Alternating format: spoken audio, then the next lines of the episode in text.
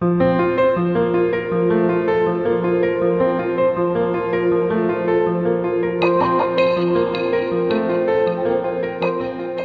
everybody, to Between the Lines, the podcast from Jewish Quest.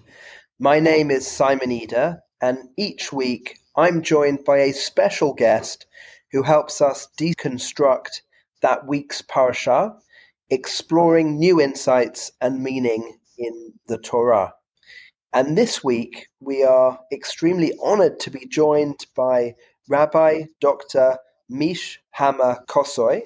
Meesh is the director of the year program at the Pardes Institute of Jewish Studies in Jerusalem, which is an open, co ed, and non denominational Jewish learning community where students encounter and grapple with classic texts and traditions of Judaism whilst exploring their relevance to today's most pressing issues. Mish originally comes from the United States, from Washington, where she studied Near Eastern and Judaic studies at Brandeis University, and she also has a PhD from New York University, where her dissertation explored the courageous manner in which the rabbis of the Talmud created a new criminal punishment system. She has also completed her studies under the tutelage of Rabbi Herzl Hefter and Rabbi Daniel Sperber, and that was at Beit Midrash Harel in Jerusalem. Rabbi Misha, huge welcome to you, and we look forward to exploring Parashat Mishpatim with you today. Thank you, Simon. I'm really pleased to be invited. I have loved listening to your podcasts. And I've actually really noticed that you choose your teachers very carefully around their expertise. And I found myself wondering, why on earth did you choose me? Did you pick me because I wrote my dissertation about criminal punishment, which makes a lot out of the laws that are in this week's parsha, which starts ve'ela mishpatim asher tasim. These are the laws which you shall set before them. And the Talmud understands tasim lifnehem that you will put before him the tools of the trade. That is, of course, the whip and the shofar to make sure that you can enforce the laws and make sure they're done the way they're supposed to. Or did you pick me because I, for many years, was the director of the social justice track at Machon Pardes, which is a class which is designed to bridge the most important important issues that are facing the modern world and the state of Israel together with Torah sources and sort of get a little bit outside of the Beit Midrash with Torah sources. I don't know, but I decided to go with the social track recently. So definitely picked for both reasons and look forward to uncovering more. Okay, so good. I'm going for the social. I'm focusing this time on the social justice track, and I'm going to argue that the medium is the message in this week's parsha. The message is the centrality of law in building a just society, and only a just society, which is rooted in law, is worthy of relationship to Hashem. For people who have been following parsha, I think this week Parshat Mishpatim is a big shock. It's been through Bereshit and Shemot, Genesis and Exodus has been this beautiful action-packed stories every week, some new adventure. And all of a sudden the stories come to a very sharp halt with a set of laws. Law is by itself a little bit hard, but this particular kind of law I think is very challenging. It's not a law code, but rather a collection. It's not principles, but cases, a sort of casuistic set of laws. One that's hard thing too is that it's details. Last week we're in the grand encounter of I am the Lord your God and you shall have no other gods before me. And this week where if your slave doesn't want to go free, pierce his ear. It seems a bit of a letdown from the tremendously elevated to the technical. It's also a miscellany. It seems only sporadically organized. It's a group of laws about slaves and then it's about capital punishment and then it's civil law and then it's back again to capital punishment and then there's a little bit of religious law, but it's mostly torts and guardians and stealing. and it's hard to understand exactly how it's all brought together. And what I want to suggest is that the medium is a message. That is a feature. It's not a bug. Law code is at the basics of establishing a society. I really appreciated Ben Sommer last week that even as he talked about the way the revelatory experience had law as an essential connection to that experience with God and really put law in the center there.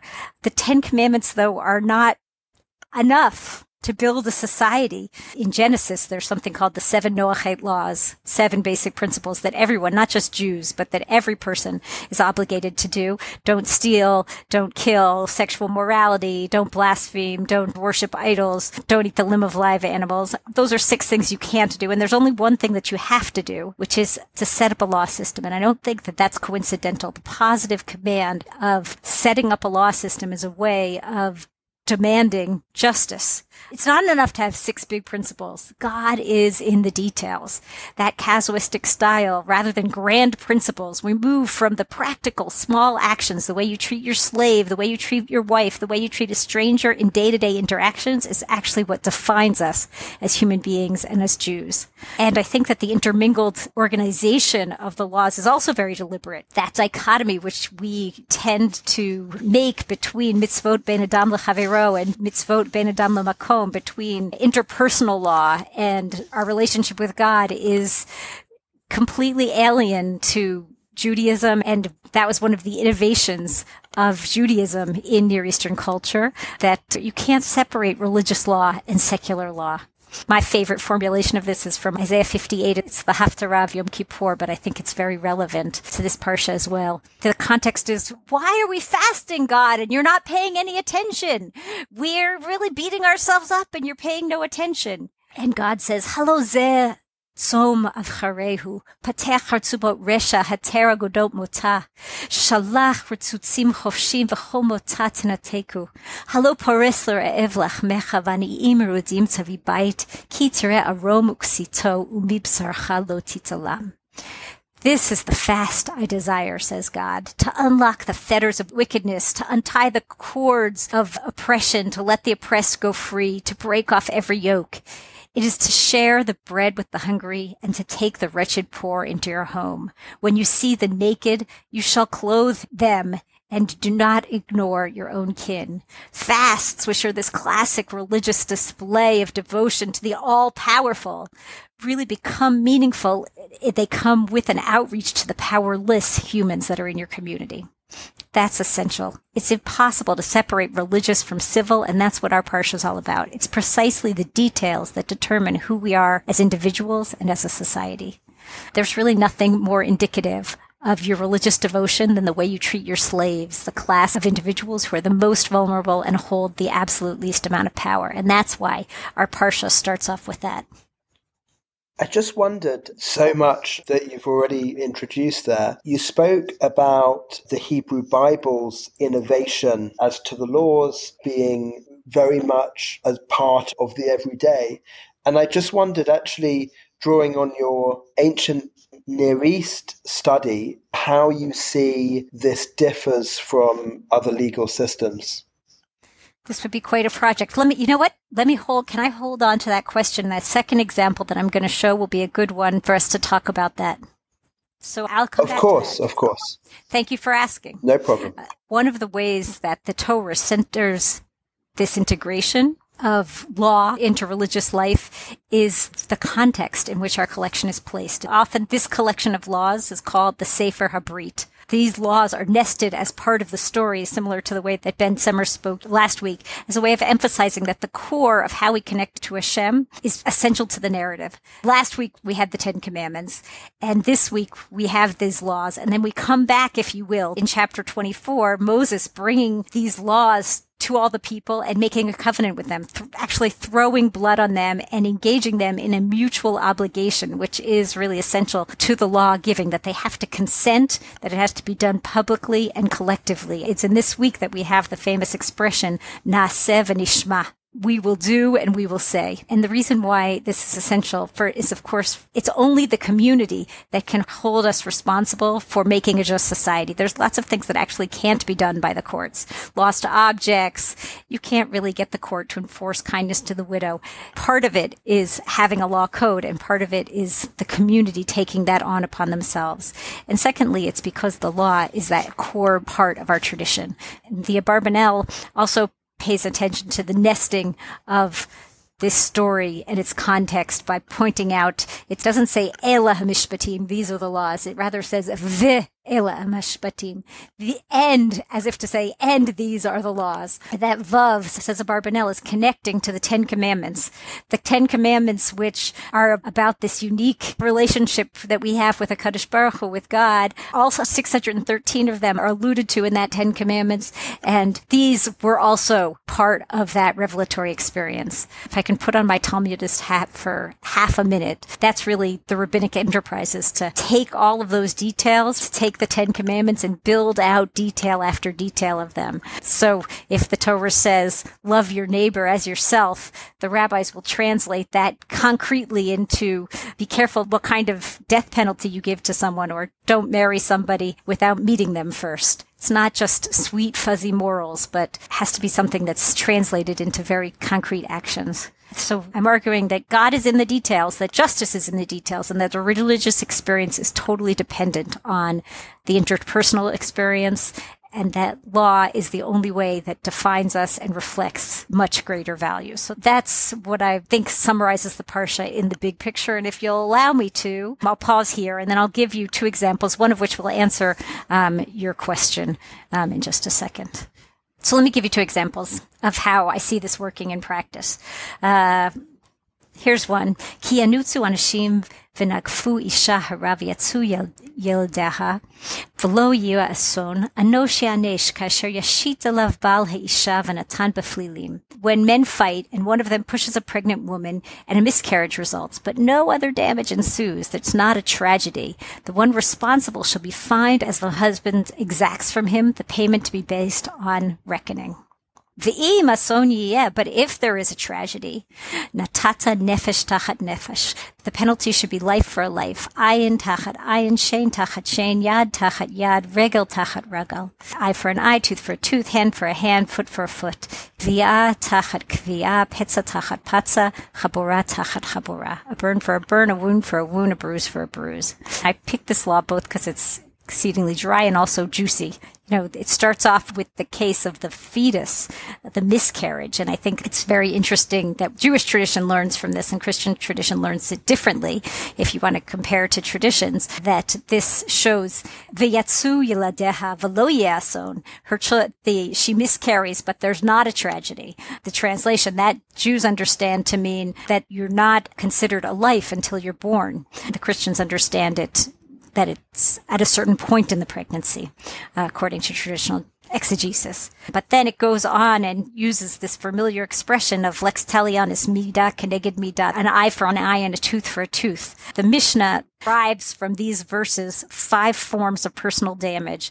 Tsar, Ripui, Shevet, and Boshet, that you have to pay the damage, the pain, the healing, the lost labor, and the humiliation for shame. And all of those various categories of damages are learned from this parsha, and they're learned to be monetary compensation, which means that these verses are understood to be purely a civil case. It's just a matter of paying money. If you break it, you buy it. And the biblical scholar Nahum Sarna does a beautiful job. He argues that that's actually the original intent of the verses, that it really is referring to monetary compensation. So naturally, we'll ask ourselves, why is the Torah using this language? If it means that you should pay money, why does it say an eye for an eye? And I'd like to suggest that it's a kind of religious message, that it's not just a civil law. You know, there's this experiment, you probably don't have this in England, but they did an experiment here in Jerusalem that people who pick up their children late from daycare, that they would fine them if you come late to get your kids. And they found that actually people came more often late when they were picking up their children when they had to pay because they figured, hey, I don't owe you anything. I paid you, so I've given you just desserts. we know that when people pay fines, they think they've paid their debt and the matter can actually get worse. So here, the religious message is very clear. A human being is created, B'Tselem Elohim, in the divine image. You're paying for the harm that you've done. You violated somebody's liberty, and that's a moral wrong. But there's also a violation of the sanctity of a human being when you hurt them. The Rambam expresses this in the language of Ra'ui lechsaro iver. We don't take out your eye, but we use that language in the Torah because you should know that that's what you deserve. You can't think that you pay for the arm or the leg or the damage and even for the healing and all the humiliation that goes with it, and you've actually made up for the terrible thing that you've done there's a tremendous injury to the sanctity of a human being, which is a religious offense that can't be compensated by a civil payment. So, on the one hand, it's presented as a civil law, but even just slightly scratching the surface of the Torah, you demonstrate that there's a moral component that has deep religious implications about our relationship. Because the human being is created B'Tselem Elohim, paying cannot fully compensate for the harm the details are essential in figuring out how to compensate, right? Meaning all of the details that are in the Torah that you have to pay for the pain and you have to pay for each of the five components, which they learn from these words. Those are details and those details can fill multiple tractates of the Talmud. But the words of the Torah point us to the integration of the religious law with the civil laws. So that's one example of the way the civil and the religious are completely integrated and that you can't separate our horizontal relationships between one another from our relationship with the divine. You asked me to share a little bit about the relationship to Near Eastern culture. And this particular law is really a good example because, as you may know, the Hammurabi Code has a similar argument even earlier. If one person kills somebody else's son, then the person whose son is killed gets to kill their son. We don't have that in the biblical tradition. It's an eye for an eye, a tooth for a tooth between the two people. My son will never be held responsible for or punished for something that I've done wrong. So there's one example of how things parallel to the ancient Eastern tradition. Another example I'd like to give is the law of the sabbatical year, which is told over in chapter 23, verse 12. Six days you shall work, but on the seventh day you shall cease from your labor, in order that your ox and your ass may rest, and that your bondman and the stranger be refreshed. Six years you shall sow your land and gather in its field, but in the seventh you shall let it rest and lie fallow.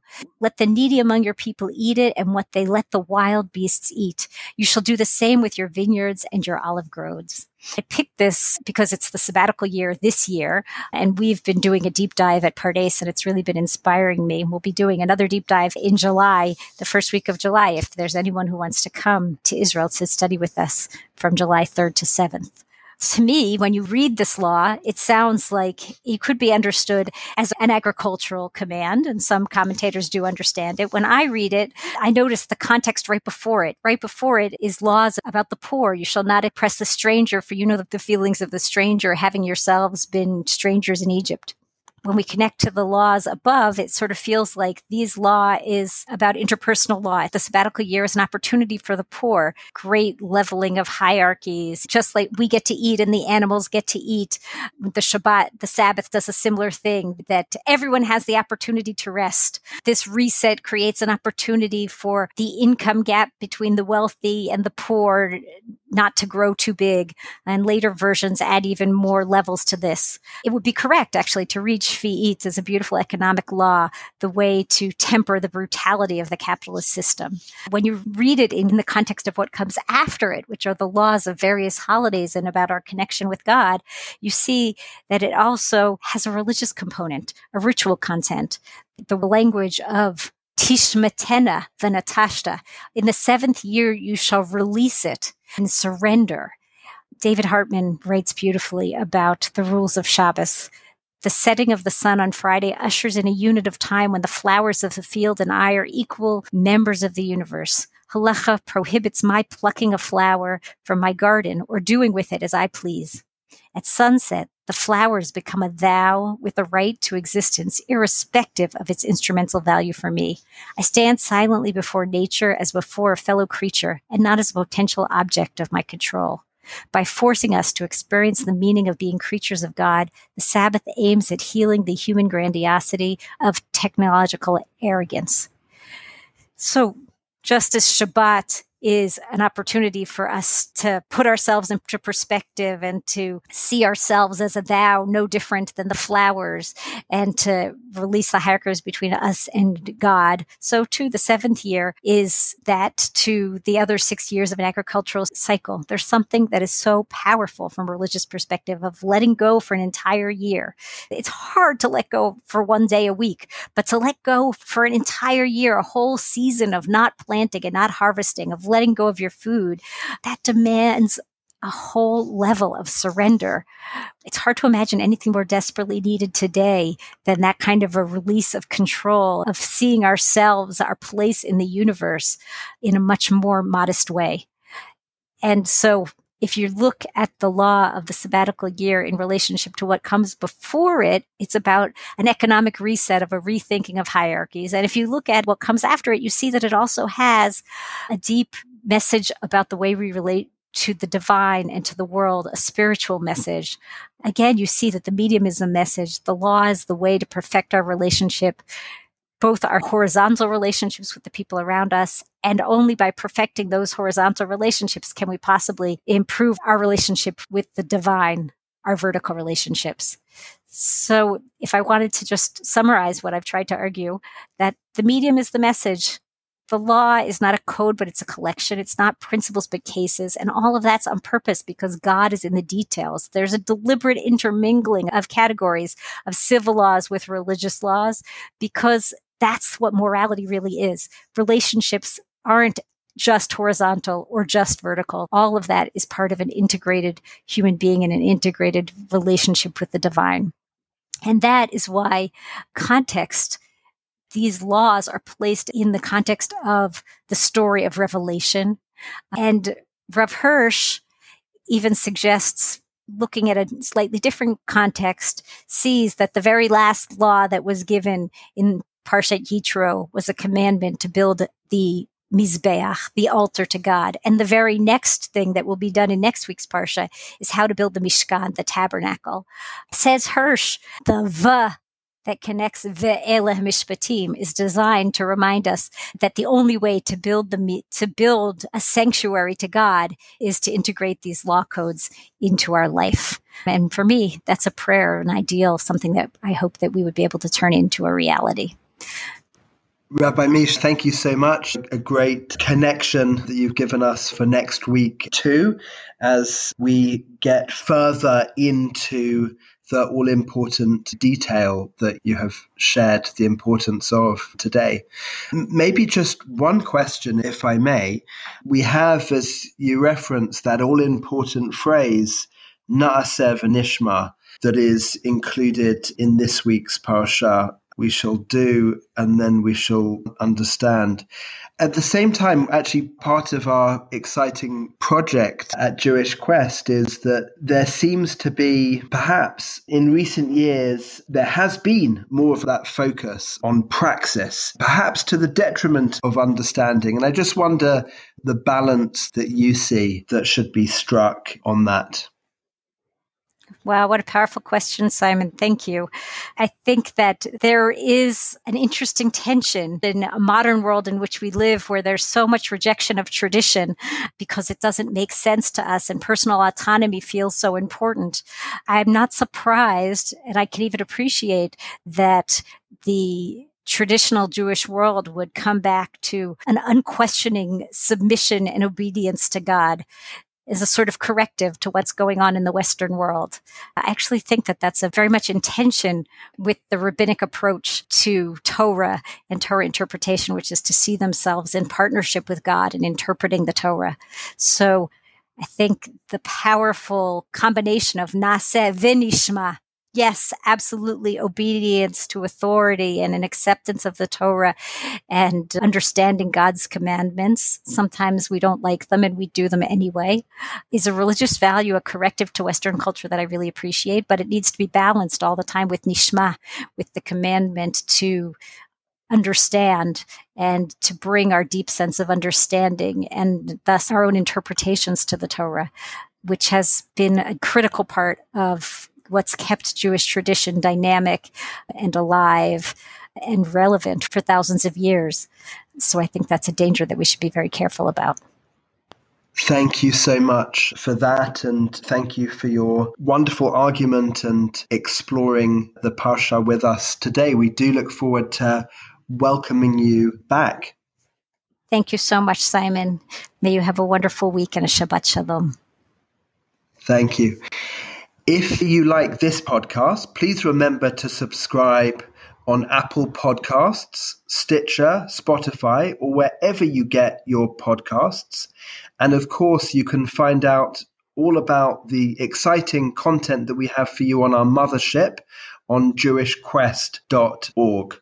If you enjoyed this podcast with Rabbi Meesh, then to learn more about Pardes and their fantastic array of short term, summer, semester, and year programs, do visit www.pardes.org.il.